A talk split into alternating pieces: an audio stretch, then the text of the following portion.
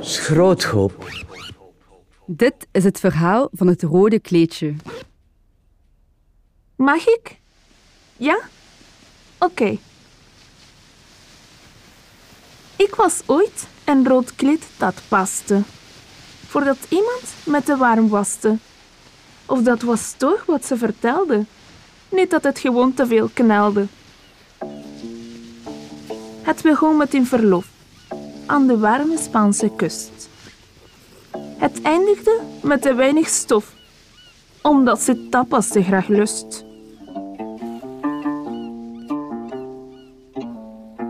Ze at en dronk, en dronk en at, tot ze bijna uit me spatte. Te veel kilo's in me douwen. Ik kon ze amper samenhouden. Ik herinner me het moment nog goed. En het is dat dat ik vertellen moet. Het was in Bar Fiesta Totaal. De start van dit pijnlijke geval.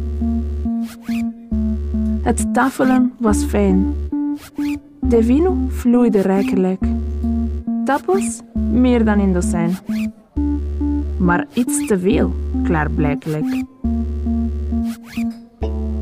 In lepel veel, ze moest zich boeken en mijn acryl scheurde in duizend stukken. Ik was ooit eens maal. Ze slakte in geel. En Bar Fiesta Totaal werd plots heel erg stil. Sophie werd even rood als mij. Had iemand nog een joggingbroek bij? Haar ogen vulden zich met tranen. En voor mij was er geen mañana. Wat valt er te leren uit mijn verhaal? Is er een point, een moraal? Voor mij was het allemaal geen pretje. Kies gewoon voor iets meer. Schroothoop.